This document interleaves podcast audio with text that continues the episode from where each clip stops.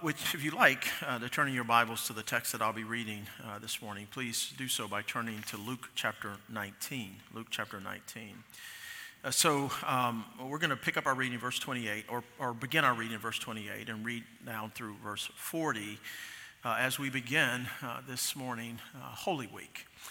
And, and so, Holy Week is this, this time, of course, that we consider uh, the events uh, leading up to uh, Easter Sunday, to the resurrection of our Lord and Savior, Jesus Christ. And, and, and because of, of this, I, I usually will take, and I've done this every year, of course, uh, the, some time from whatever I'm, I'm preaching on normally uh, to preach a sermon that specifically focuses on these themes. And so today I'm preaching a series, just a three part series for today, Palm Sunday, Monday, Thursday, Easter Sunday, that I've entitled Because of Easter.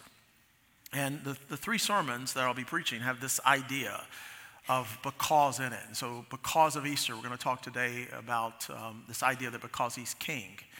And, and then on Thursday, we're going to talk about because he died as we reflect upon uh, the events of Good Friday. And then on Easter Sunday, of course, uh, we're going to talk about because he lives. Because he lives. Because he's king, because he died, and because he lives. So, the events of Palm Sunday, as, as most of you know, uh, those events are the triumphal entry. And the triumphal entry account uh, is found in all the gospel accounts. Uh, it's, it's there in one way or another in all of the different gospels Matthew, Mark, Luke, and John. Uh, but today I want to look at the events of the triumphal entry as it's found in the gospel of Luke.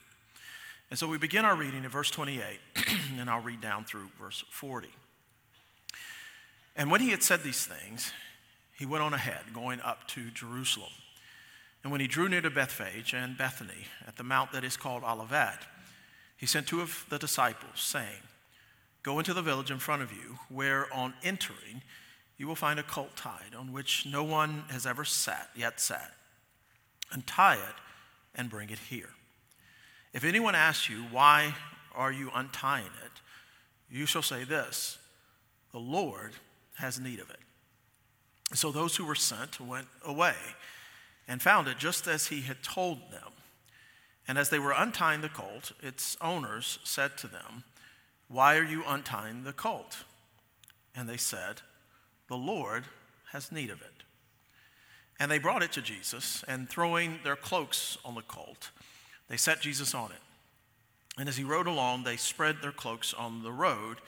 And as he was drawing near, already on the way down the Mount of Olives, the whole multitude of his disciples began to rejoice and praise God with a loud voice for all the mighty works that they had seen, saying, Blessed is the King who comes in the name of the Lord. Peace in heaven and glory in the highest.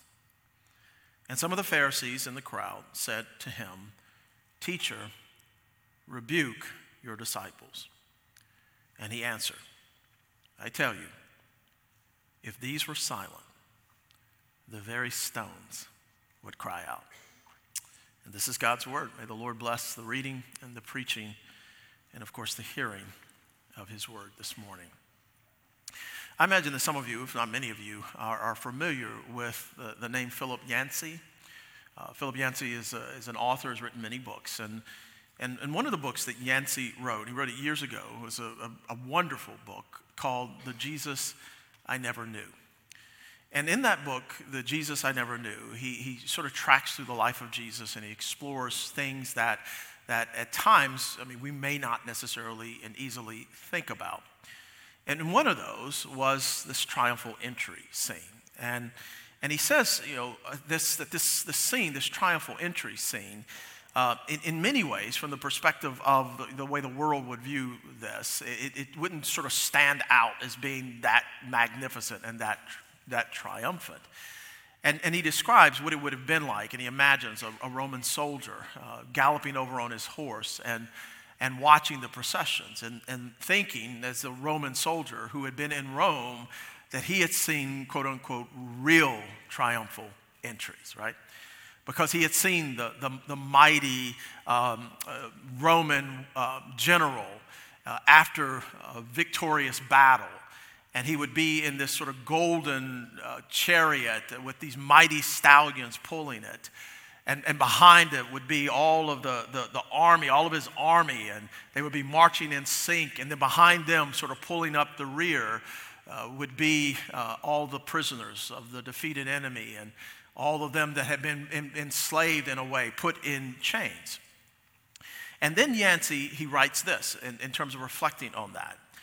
He says, Yes, there was, a, there was a whiff of triumph on Palm Sunday, but not the kind of triumph that might impress Rome, and not the kind that impress the crowds in Jerusalem for long either. And then he asked this question, which is the question that I want us to consider this morning as we look at this text What manner of king was this? That's the question. What manner of king was this? Now, what we're going to do today is we're going to look at this, this passage, and, and really it's parts, right? And, and as we, we will see, there are actually three parts to this particular text. And the parts can be spoken of and looked at in these three ways. We see, first of all, the preparation. Secondly, we see the procession itself, right? And, and then thirdly, we see the protest, okay? So we see the preparation, the procession, and the protest. And as we look at each of these, they're going to help us to, to better understand this king and what kind of king he is, and I believe how all of us should respond to him. Now, the, the passage begins with the preparation. That's the first thing that I want you to see. And, and the preparation, actually, it's, it's about Jesus and, and his preparation for entering into, uh, into the holy city, entering into Jerusalem.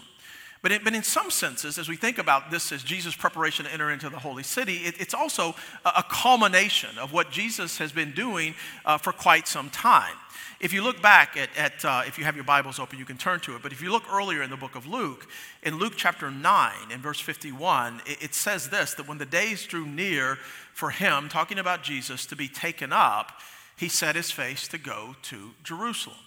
Now, what that, that verse is describing is, is Jesus knowing that his, his time is near. He knows that, that his death is near.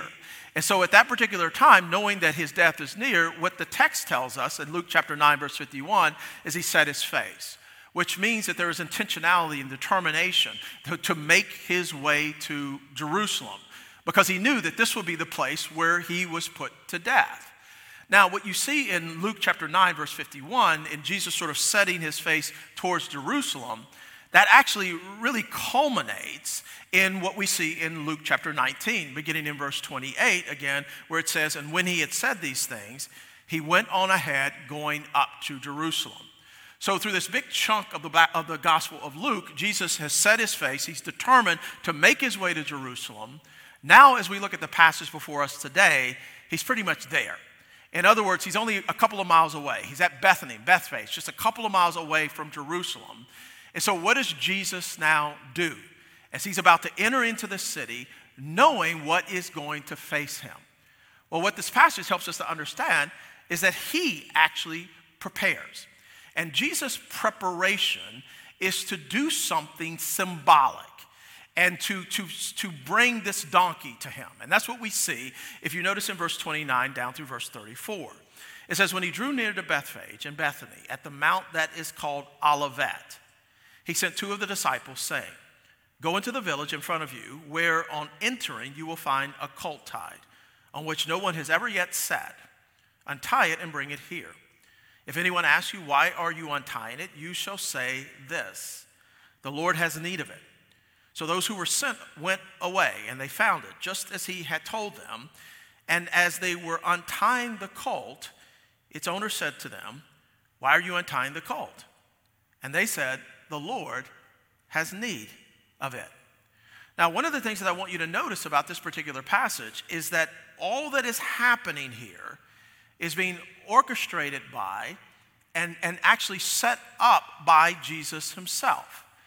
Therefore, there is great intentionality in this. I mean, this isn't, this isn't the disciples looking, looking at Jesus, and Jesus has become winded and tired, and they, they think, well, maybe, maybe we need to get a donkey for Jesus. That's not what this is. It's, it says at the end of verse 29, he sent two of the disciples, meaning Jesus. He sent two of the disciples. He was the one that sent them into to this city, into probably was Bethany, to find this, this cult that was, was tied up and to untie it. And, and, and, and when they were bringing it back to him, if the owners of the cult were question, of the cult questioned whether, uh, why they were take, why he was taking the donkey, they would say, the Lord has need of it. This is all of Jesus. Now, scholars debate um, whether this, this scene, this particular scene, is one where Jesus had prearranged this, which he could have, because he had been in Bethany before. Uh, don't forget that Bethany was the home of Mary, Martha, Lazarus. Remember, Jesus had raised Lazarus from the dead. This is where he is right now. He's gone back to Lazarus to make his way to Jerusalem. So Jesus could have prearranged this. He could have gone into town. He could have set up for this donkey cult to be there. But, but the others will look at this, and this is probably where I land. I don't know if it matters that much, but this is a, a scene of his, his supernatural omniscience, his, his, his knowledge of what is happening. The reason I, I, I have that particular understanding of this is because he seems to know exactly what's going on. He knows all that's happening in the town, he knows what done, all those different things. So it seems to be Jesus' knowledge. Whatever place you land on that, I'm not sure that is the ultimate thing that matters. What matters is this it's what he tells them to say. The Lord has need of it. You need to hear those words. The Lord has need of it. Now, this forces us to begin to understand this is about something Jesus is intentionally doing. Now, when they say that, of course, those are the words that, re- that get the owners to release the donkey. But I want you to think about this in a, in a deeper way. I want you to ask the question because I think this is the point that is being made here. Why did Jesus have need of it? Why? Why did he want that donkey to be brought to him? And he does it. It's not the disciples that, that come up with this idea, it's Jesus. Why the donkey? Now, in Luke's version of the triumphal entry, we, we actually we don't see that mentioned, but you, you know in all the other versions you begin to see more of this. And in Matthew's version of the triumphal entry, this is in Matthew 21, after the cult, Matthew's version indicates it's the cult and the mother that are brought to Jesus. But it says this this is in Matthew 21, verses 4 and 5. This took place to fulfill what was spoken to the prophet, saying, and then what does he do? He quotes from Zechariah chapter 9, verse 9, which we use in our call to worship today. And it says, Say to the daughters of Zion, Behold, your king is coming to you, humble and mounted on a donkey, on a colt, the foal of a beast of burden. Now, when you, when you think about Jesus and all the intentionality in this passage, him asking them to bring, to go and get the donkey, and how to get the donkey, and that the Lord has need of it, uh, we, we can't miss this whole idea that, that Jesus here is, is symbolically bringing some clarity as to who he is.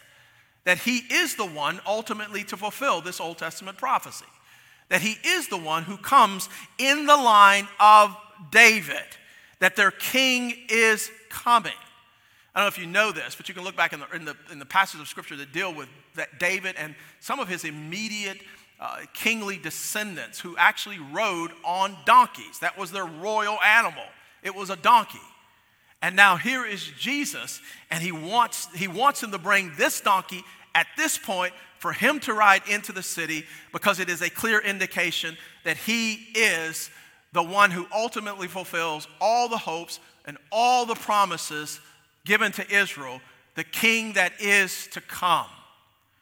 But what's interesting about the Luke passage, and this I think this is it's, it's telling about some of the things that Luke does, is that in Luke, Luke has an emphasis throughout his gospel on, on the poor and the needy and the broken and in Luke's account, it doesn't mention the, the, the, the, fulfillment of the prophecy. It doesn't directly mention that, even though it is true. The king is coming.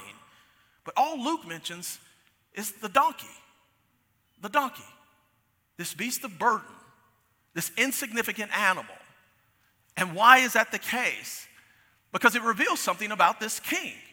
That this king is radically different than the kings of this world. That this is a king who comes in humility and he enters into Jerusalem in humility because of why he was going to Jerusalem. In fact, Paul reminds us of something important here. When Paul tells us that this king would humble himself, and then in Philippians chapter 2, verse 8, it says, by becoming obedient to the point of death, even death on the cross. What this is helping us to see is that Jesus' very preparation of entering into the city was an indication as to who he was. He is indeed king. He is the king in fulfillment of all the promises and all the hopes of the Old Testament.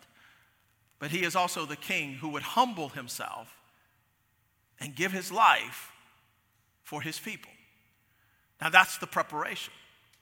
Now, when you look at the, the next thing that we see here, which is the procession, you also begin to see more. And so it's not just that the, the donkey becomes sort of enacted symbolism to reveal who Jesus is. Everything that then happens and transpires as Jesus makes his way into the holy city and all the response, which Jesus never puts down, which Jesus never tells them to not do or not say, all of that continues to reveal who he is and how we are to view this one on this Palm Sunday. I, I don't know if you, you have, um, have any of you seen the, the, the Netflix television show called The Crown? Have any of you seen that? It's, it's excellent. It's about the, it's a, it's a drama, it's, it's fictionalized, uh, but it's about the British royal family. And it, it sort of tells the story of, of Queen Elizabeth from really childhood uh, on up through you know, her kids and her grandkids and all, all of that. And it's still, it's still a show on. But in the first season of, of um, The Crown, uh, it, it, talks about her coronation. And, and of course, you know, the, the coronation was, was opulent, and the show shows this. It was, it was opulent and full of pageantry and pomp and, and all of these kind of things, wealth and all of this. Uh, but remember, her, her uncle, Edward, uh, who had abdicated the throne, uh, he was watching the, the coronation and all that was going on. And, and he, he, in the, the television show, he jealously said something. But it, it's interesting what he says. And I want you to think about this, and I want you to think about it in relationship to, to Jesus' entrance. But here's what he said about the coronation of Queen Elizabeth. He said, Pull away the veil. And the veil he's describing is the veil of that's this coronation and all that it is. Pull away the veil, and what are you left with? An ordinary young woman of modest ability and little imagination. But wrap her up like this, anoint her with oil, and hey, presto, what do you have? A goddess. Now, what is he talking about? He's talking about the, the, the, opulence being the veil, right? Here's it's an ordinary human being, it's an ordinary person. But you, you wrap all of this stuff around her, if you will. This is what he's saying. All this stuff around her, all of the wealth and all of the pomp and all of these things. And it takes an, an ordinary human being and sort of exalts her. It lifts her up to majesty, the almost godlike status, right? Now, I want you to think about that in, in relationship to Jesus for a moment. Because Jesus had a, he had a veil. He had a veil. Now, what's interesting about the veil around Jesus in his life is that, that that veil wasn't opulence, that veil wasn't pageantry, the veil wasn't wealth, it wasn't any of those kinds of things. In fact, the veil that was around Jesus was a, was a veil of humility. And when you look at all the things that he tells his, his disciples and any people that he interacted to do, it was a veil of silence, right? He constantly was calling people to silence, to not reveal who he was, to not say who he was. He came into this world, and we need to remember this the Son of God, fully God and fully man. He came into this world as the Christ, the anointed one of God. He came into this world as the King. And yet, all of that was, was constantly veiled, right? So that, if, if you remember, you probably remember this from Matthew's account of it, uh, but, but Jesus, uh, but, but uh, not Jesus, but Peter, uh, Peter actually confessed who he is. And in Luke's version of it, this is back in chapter 9, he confessed that he is the Christ of God. So, so this is chapter 9 of Luke. Peter knew who he was, the Christ of God. And do you remember what Jesus said immediately afterwards? This is verse 21 of Luke 9. And he strictly charged and he commanded them to tell this to no one. In other words, constantly, there was this veil of silence. Now, what you see in the procession, right? And even though it would have been true, and, and, I think Yancey is right, that from the perspective of the world's ideas of these triumphal processions, of the, the world or Rome's idea of what that would look like, this would have been hardly anything. But what I want you to understand is within the biblical text, what you're seeing here is that this veil of silence, it is pulled back so that it becomes very clear in terms of the response to him, this is indeed the king. This is who he is. He is the king. And if you notice the text, beginning in verse 35 down through verse 38, this is where he says it, where it talks about it. It says, and they brought it to Jesus. This is the cult, right? So this is the, the, the one thing, the royal animal. There's all that symbolism. The, the colt itself, the royal animal, the donkey. So they bring it to Jesus. And throwing their cloaks on the colt, they set Jesus on it. And as he rode along, they spread their cloaks on the road. As he was drawing near, already on the way down the Mount of Olives, the whole multitude of his disciples began to rejoice and praise God with a loud voice for all the mighty works that they had seen, saying, Blessed is the King who comes in the name of the Lord, peace in heaven and glory in the highest.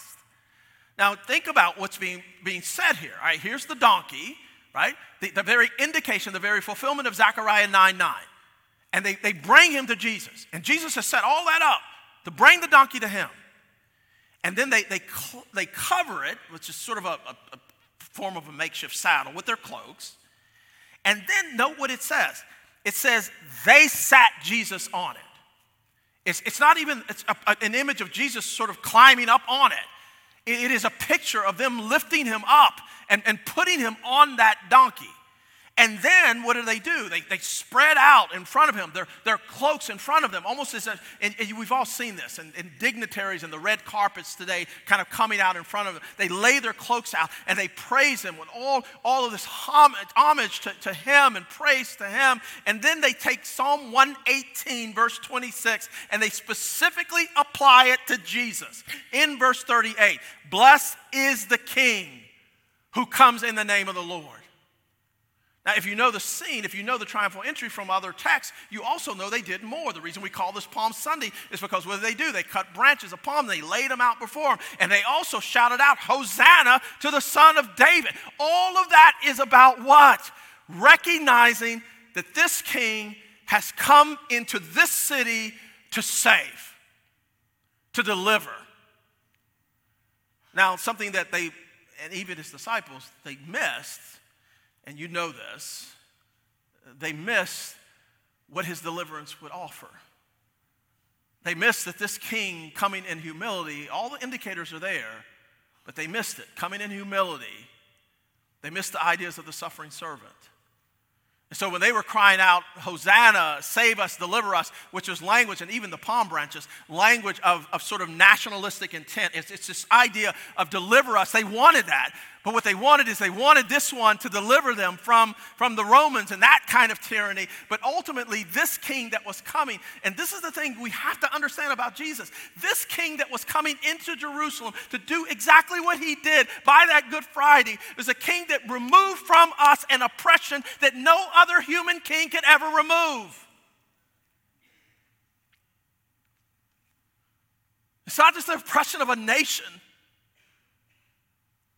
It's the oppression of our sin and of our guilt and of death. All of those kinds of things that no human king that has ever lived could remove.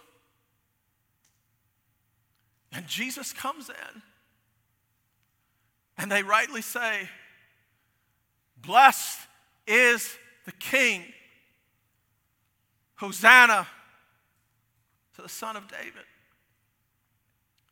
Because this king comes to save and to provide for us what no one else can. Now, what's interesting about the flow of this text is this you see the preparation, you see the procession, you see these things clearly happening, all giving indication as to who Jesus is, but we also see something else. And this is the third thing you see the protest. And the protest that you see even here is the counterpoint. It's the counterpoint. It, it, it, gives us something of a picture that, that what's happening here with all of this celebration, it, it's, it's going to be short lived. And so in verses 39 and 40, he, goes on to say, and, and, some of the Pharisees in the crowd said to him, Teacher, rebuke your disciples. Stop there for just a second. So note, it's only some of the disciples. I mean, some of the, the Pharisees. It's not all of them, but the some represent more of what is going to happen. The some represent the whole. They represent what the religious establishment is going to be, uh, what, how they're going to respond. It represents how, how ultimately the crowds are going to respond. And how do the Pharisees respond to all of this? All of what's happening now. I, think in, in, in one regard, they, they see it, they get it. This is a proclamation of a, of a king. This is a, a king that is coming to, to, to do so. I think they get it, but they don't believe it. They see it as blasphemous. That's why it says, rebuke them. The, the Pharisees aren't concerned about the Roman soldiers being upset about this. What they're basically saying when they say rebuke him is they're saying this Who you say you are, you are not. You are not the king. You are not the Messiah. You are not the Son of God. And Jesus responds. And, and if, you, if, if you talk about a veil of silence being absolutely, utterly removed, here's how you do it. You listen to what they just said, and you say, dude, if these people stop shouting, them rocks are going to cry. Because this is who I am, right? The rocks are going to shout. Because this is why I came. This is who I am. And I'm going to show it to you right now. And, and what's so interesting about it is when you think about this idea of the, the rocks shouting out, I mean, it helps us to, to understand this further the significance of Jesus because it, it's, it's, it's not just that Jesus came for individuals, He came for everything. He came for the world. There's a, there's a cosmic reality to the coming of Jesus, this King, into the world. When He says the rocks are going to shout out, what He's basically saying is that my coming into the world is going to set a broken, fallen world aright that the whole of reality is going to be set aright because of what I am about to do. Now, those few Pharisees, they didn't get it. And within a week, as you know, the cries of Hosanna, the cries of Blessed be the King, became the cries of the crowd to crucify him. They didn't get it. And because they didn't, what they ultimately didn't get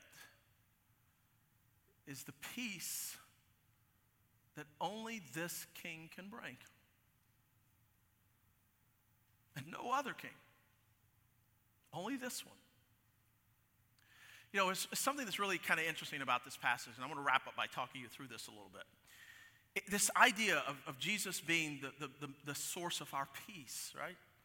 If you remember the annunciation of Jesus by the angels, and, and remember they come to the shepherds and they say to the shepherds who Jesus is, and then they begin to praise and worship God. And, and we read this in Luke chapter 2, verse 14, where it says, Glory to God, this is their praise, the angels' praise, glory to God in the highest, and on earth peace among those with whom he is pleased. So note the, the praise. It's to glory to God and there is a sense there that it said, peace on earth. Jesus comes in this world to glorify God and to bring peace. Right? But when you look over at the now the annunciation of Jesus' triumphal entry. So there's the annunciation of his coming, and now there is the annunciation of him going into Jerusalem. That's what the triumphal entry is.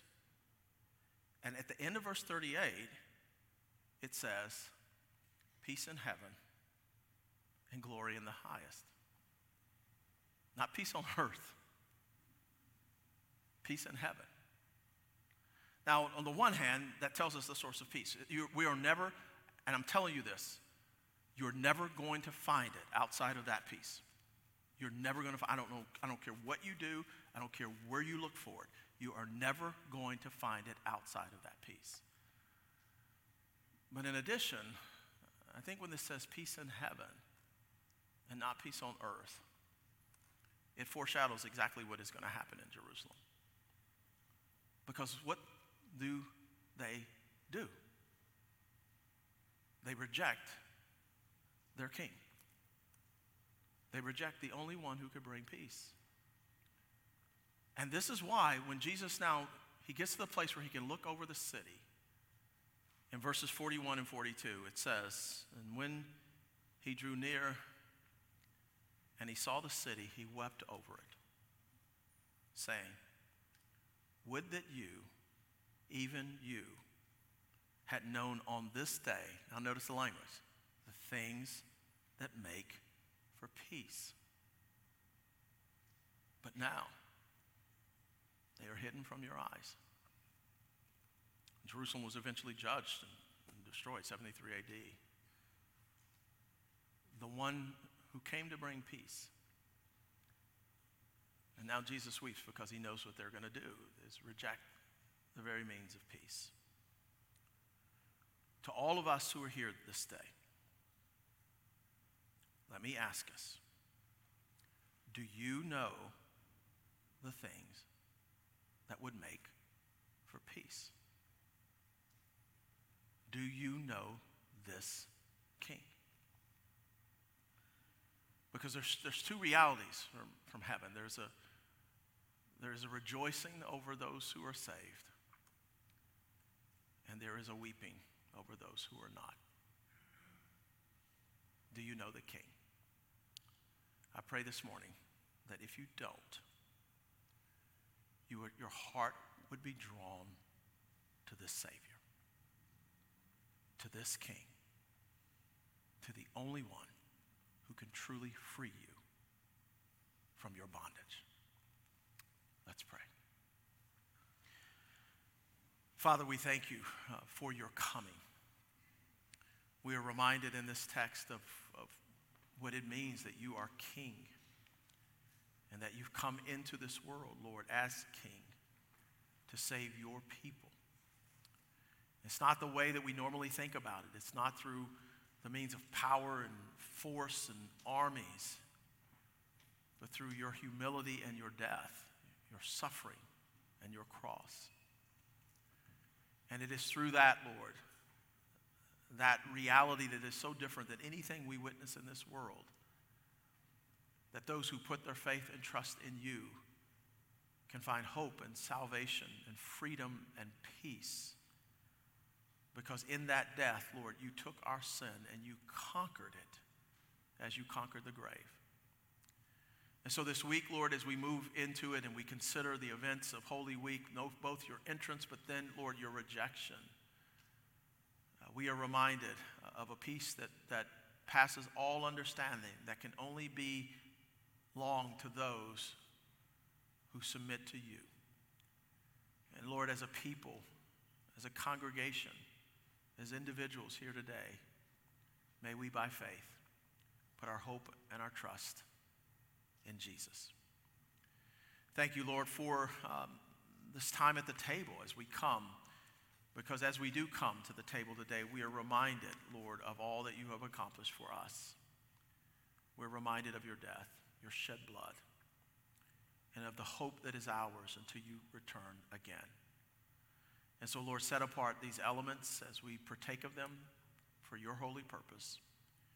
Use them, Lord, to encourage our faith, to draw us closer, to build us up, and to give us strength in Jesus. You are indeed the King of Kings and the Lord of Lords. In Jesus' name we pray. Amen. This morning, uh, I want to invite